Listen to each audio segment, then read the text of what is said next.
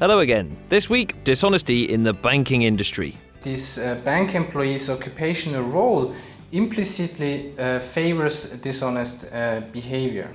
And the weird and wonderful world of Victorian Arctic exploration. Actually, in the library, we're displaying a depiction of an inflatable rubberized boat that actually doubled as a cloak. Plus, could there be such a thing as a friendly virus? This is the Nature Podcast for November the 20th, 2014. I'm Geoff Marsh. And I'm Kerri Smith.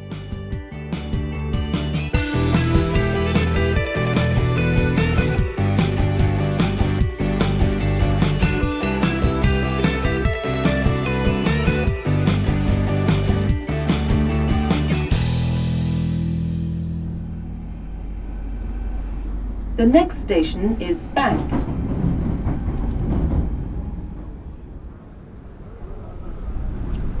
I'm in the heart of the City of London, one of the world's biggest financial hubs. The smart headquarters of large banks are all around me. Even the pubs are themed. This one behind me is called The Banker. It's Friday and the drinkers here look pretty contented. But all has not been well with the reputation of many banks lately rogue traders bringing down companies, the LIBOR interest rate meddling scandal, it's probably fair to say that trust in bankers is at an all time low. But what's beneath these scandals? Plenty of commentators have blamed the culture within the financial industry, turning a blind eye to dishonest behaviours instead of nipping them in the bud, or placing all the emphasis on money, no matter what the cost.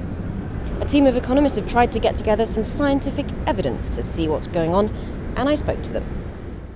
Okay, it's Michel Maréchal, and I'm an assistant professor for experimental economics at the University of Zurich. Everything actually started with an opportunity to conduct an experiment on cheating with inmates uh, from a maximum security prison. The inmates cheated more when they were reminded of the fact that they are criminals. So we used a, a very similar approach in this study to study the business culture in uh, the banking industry. So, what you hypothesize is that people's identities, when they're made to think about them, can have a real, uh, you know, a, a real impact on their behaviour. Exactly. Yeah. So, with all of this in mind, you persuaded, I suppose, one of the big banks in Zurich to let you do a study on some of their employees. So, we've been in contact with uh, many banks uh, around the globe to, uh, be- because of this study and, and contacted them. And actually, uh, one of them was, was kind enough to do this study but we will not uh, actually we will respect the, the wish of this company and will not reveal its location or identity actually and what did you have these people do in order to try and disentangle first of all were they dishonest and then secondly what was causing them to be Yes, so the key problem is basically you would not know whether the business culture actually renders bank employees more dishonest or whether more dishonest people simply choose to work in the banking industry. So we have chosen a different approach with uh, more than 200 bank employees.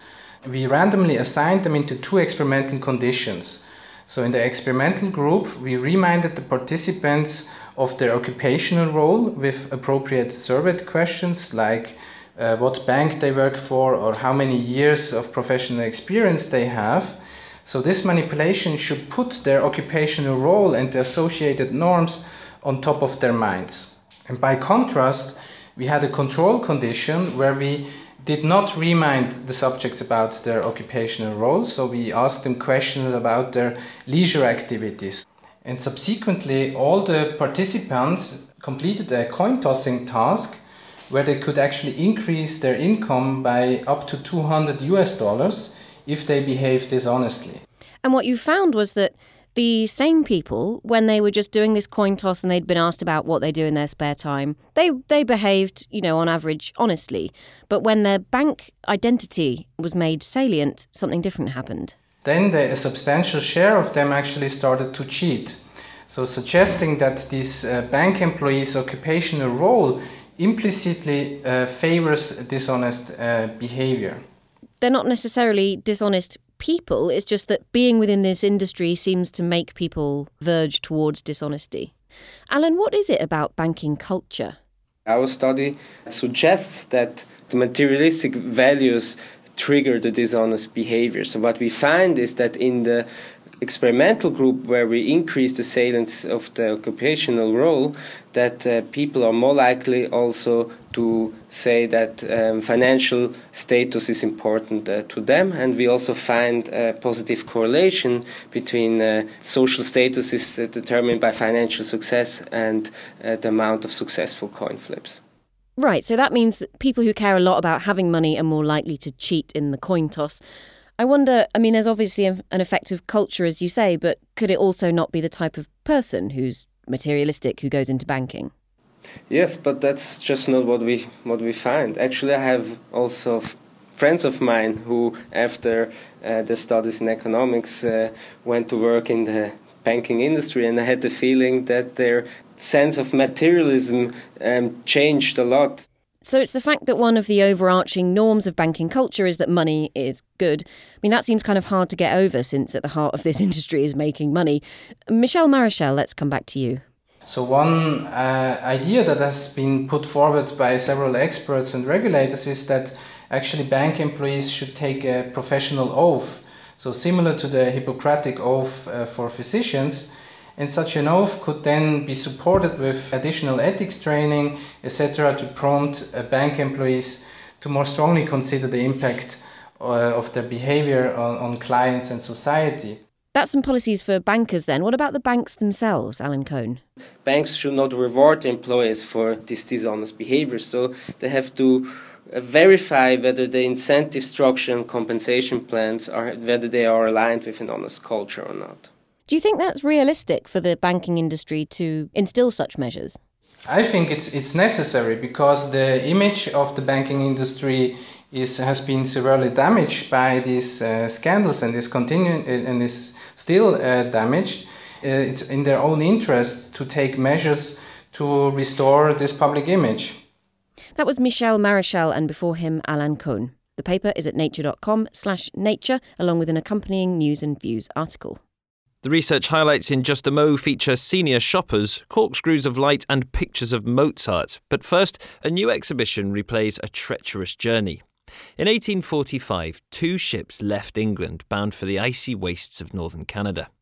They carried explorer Sir John Franklin and his crew of men, and they were going in search of the fabled Northwest Passage, a predicted shipping route between the Atlantic and the Pacific Oceans through the Arctic archipelago. And they were never heard from again until earlier this year when the wreck of Franklin's ship was discovered sunk in the Victoria Strait in the far north of Canada.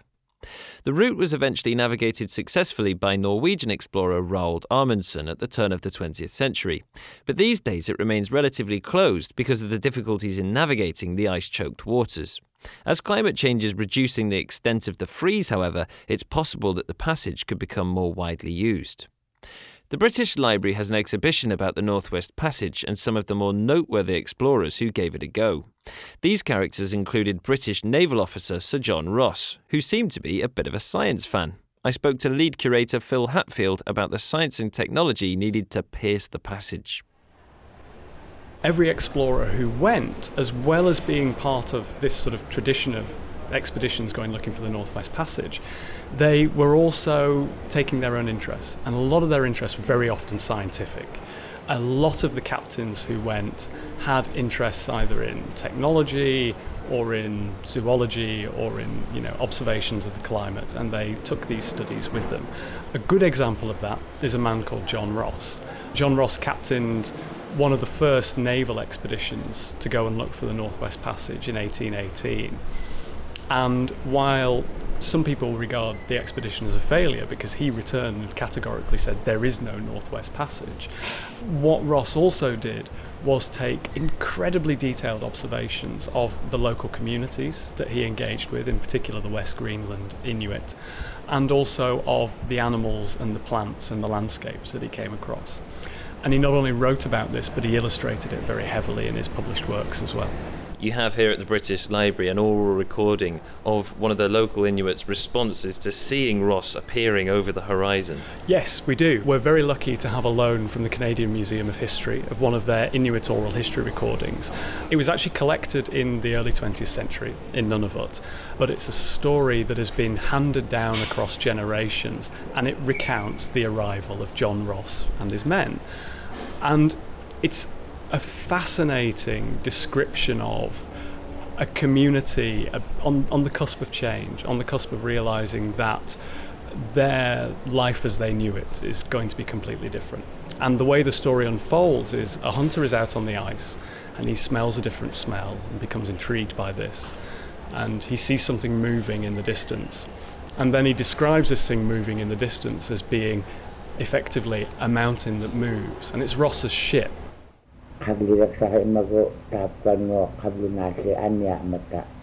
He starts smelling something strange that he never smelled either. And he kept looking around to see what was coming in the storm. And then he saw something that looked like a mountain. That night, uh, everybody was quite uh, scared, not knowing what was in their uh, hunting territory, and then they were quite afraid. So they all gathered into uh, one of the uh, igloo.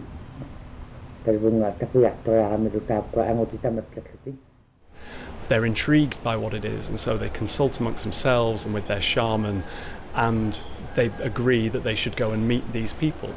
The story then recounts how they met, and it shows you that this is an exchange now that is going to change the life of this group.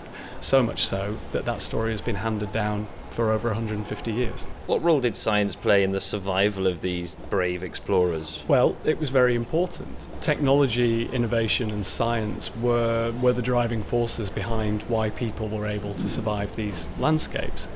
Some of these technologies worked very well. Actually, in the library, we're displaying um, a depiction of an inflatable rubberized boat that actually doubled as a cloak.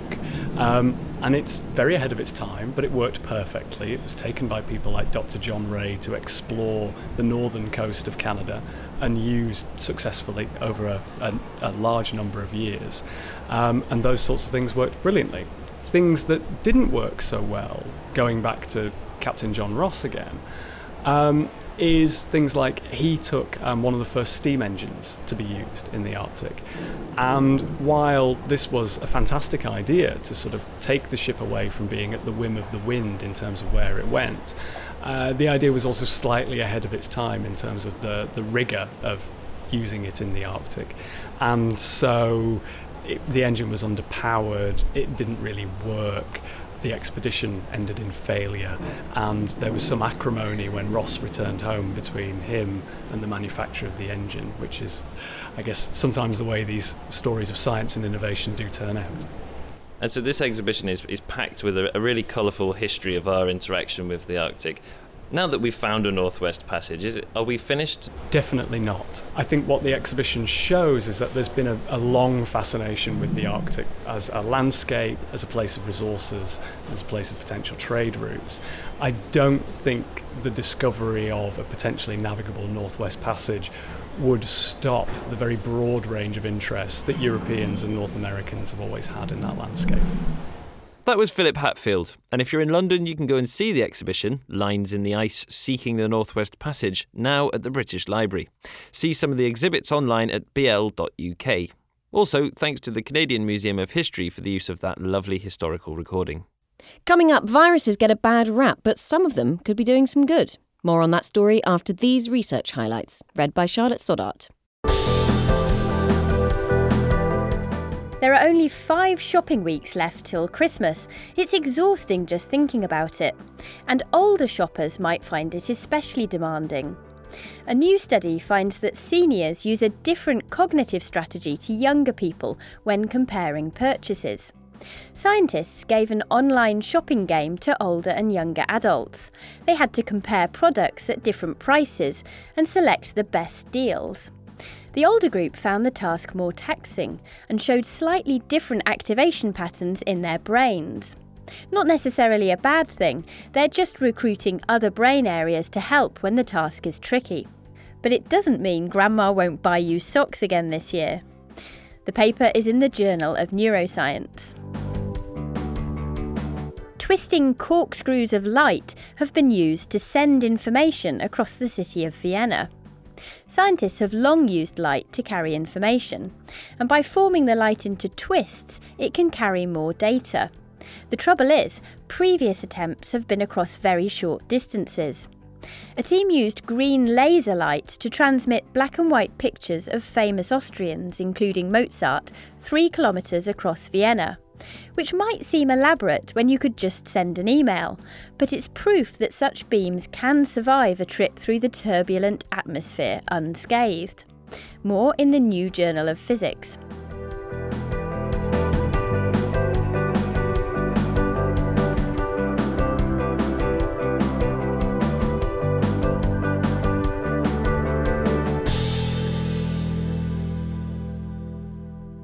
The human gut is a microbial menagerie teeming with friendly so called commensal bacteria.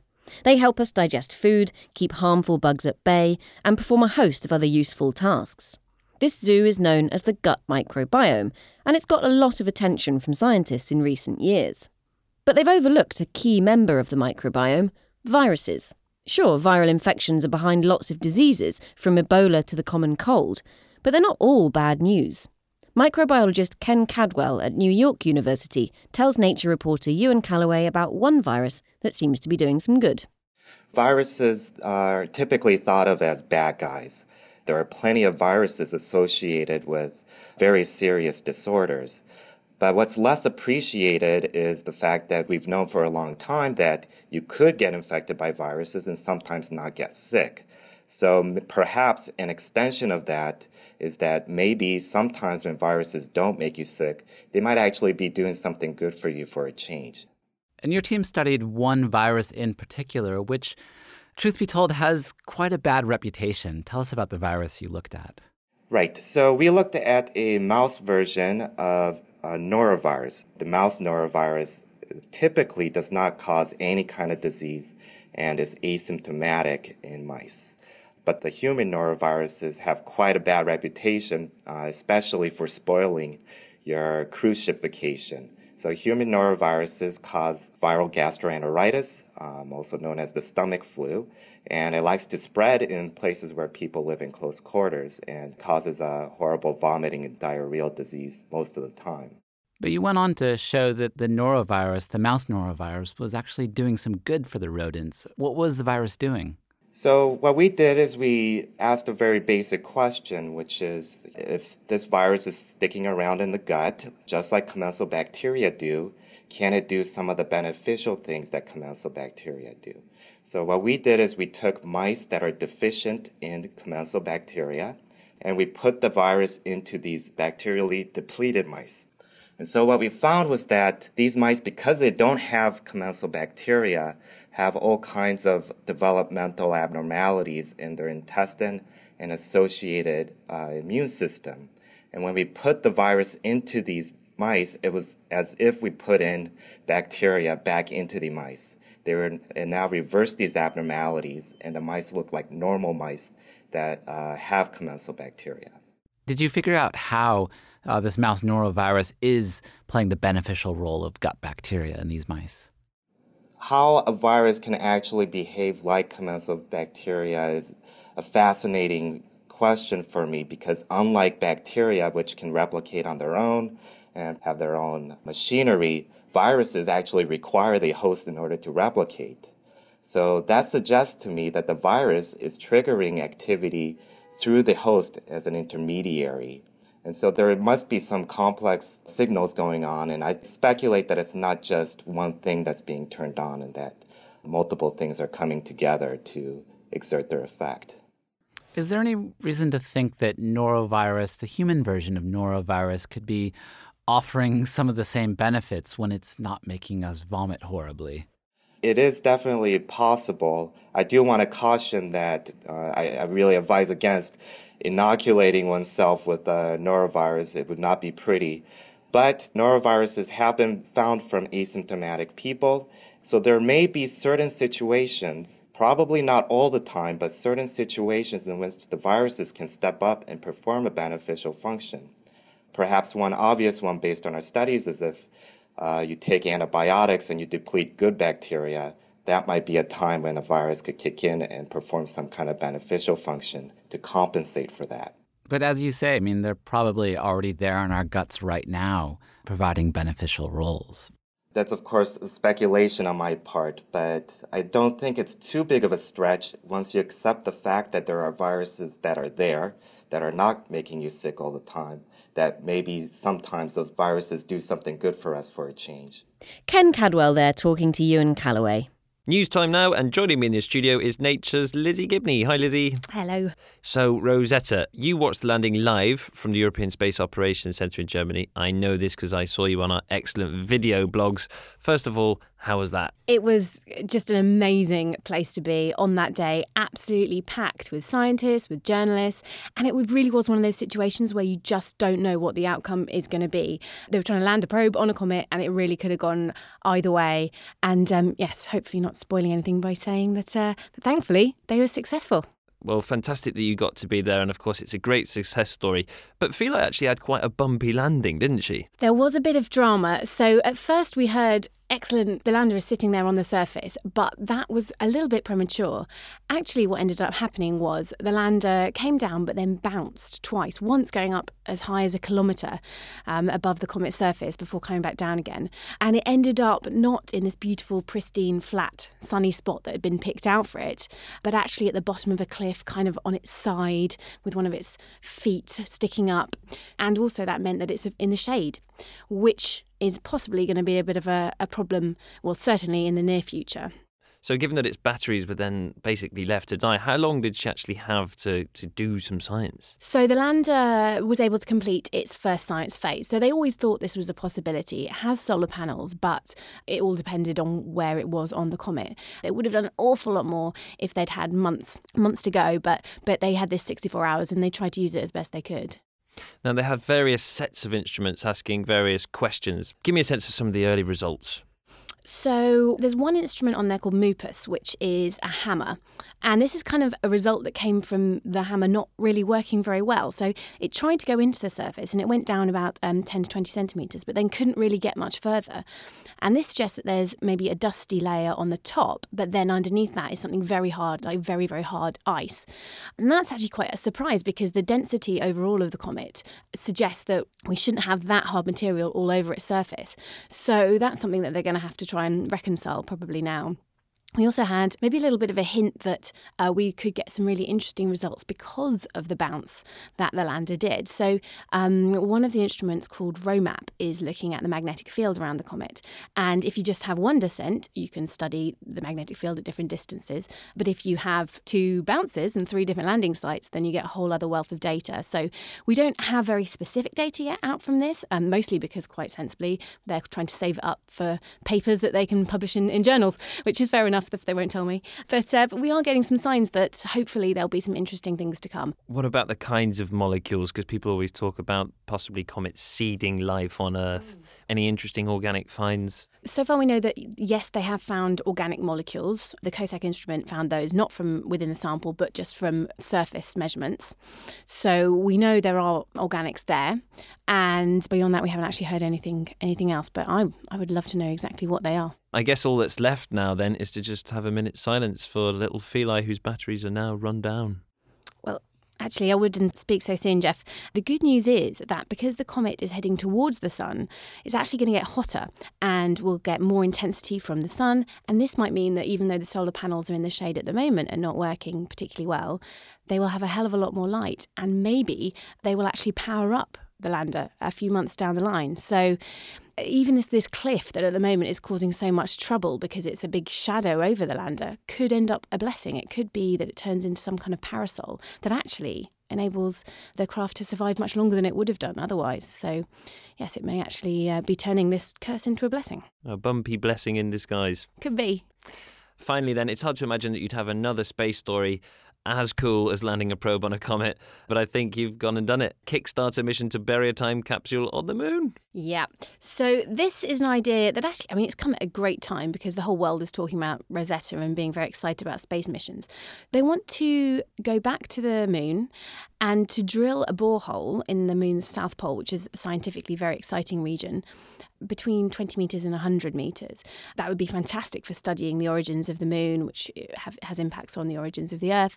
But they want to do it, they want to get the money to get there by crowdfunding. Now, we'll come back to the bonkers notion of crowdfunding a space mission in a minute, but first of all, who is they?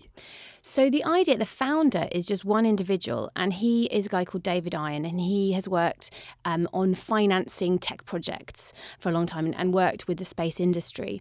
And about seven or eight years ago, he just came up with this idea. He thought there are loads of fantastic missions out there that people have proposed that never got government money because there just isn't enough to go around. And how about we think about uh, making something that's so exciting that all the public themselves want to get involved as well? So he's managed to get some um, big names involved. He's managed to get the um, Rutherford Appleton Laboratory Space, RAL Space, involved, and lots of real space scientists, Ian Crawford, Monica Grady, and he hopes that down the line, once this has got a little bit of success and past the initial phase, that maybe ESA and NASA and, and, and governments will also like to provide their backing. But at the moment, it's very much a plucky little company, really, going it alone. Now, I've heard of successful Kickstarter projects for film budgets and for, you know, small techie things. Going to the moon, now, how much does that cost? Well, they say the middle point of their predictions, um, so what they they reckon they can get, is about three billion dollars. So it's it's yeah, it's definitely ambitious. But the people I've spoken to about this mission say, well, I mean, technically it looks quite serious, and the people in, involved are those who could make this kind of thing happen. So as crazy as it may seem, I know maybe maybe it will work. And will it be a manned mission? No, so this would be a, a robotic lander that would um, drill a hole. But the idea as well is that it would be in this area of the moon where someday people might want to build a lunar base. So it'll investigate the area partly with that in mind, and it may also cache really exciting samples for a sample return mission that could follow later. They want to do this within the next 10 years or so, um, so we're still talking nearish future. Right, and as well as scoping out the area for a potential lunar base and having a look at lunar origins, um, they're also going to bury a time capsule. That's cool. What's what's going to go in that? Yeah, so this seems to me a little bit like the kind of gimmicky bit that, that allows you to do the, the serious science. But it's going to be the, the where they've bored the hole, they obviously will have lots of space and they can put things in it. And, and on the moon, it will be protected from the features that might destroy something similar on Earth, like, you know, tectonic movements or even wars or something, I suppose. Um, so you could put in it a digital archive, which actually will be what people are donating for. They will get their own little bit of digital archive, so you could put in your own family photos or something. There might even be DNA samples, so hair samples, and there will also be a public archive, which would be maybe something similar to what Voyager is travelling out beyond the solar system with at the moment, something which sums up all of humanity in case something happens to Earth. An alien species may find this on the moon years into the future cool and pessimistic at the same time. at the same time, well, I mean, yeah, this this will hopefully last, you know, a few billion years. I think we've only got about five billion years until the sun turns into a red giant and destroys us all anyway. But so, long-term space science is a bit pessimistic, unfortunately. Well, how soul crushing to have you with us, Lizzie. Thank you very much. Still, this is this is optimistic because you know we're saying we might leave something behind if we if we play our cards right. Thanks, Lizzie. Find more on all those stories at nature.com slash news. And thanks to you for listening to us again. Look out over the next few days for our monthly gossip show, Backchat. I'm Kerri Smith. And I'm Geoff Marsh.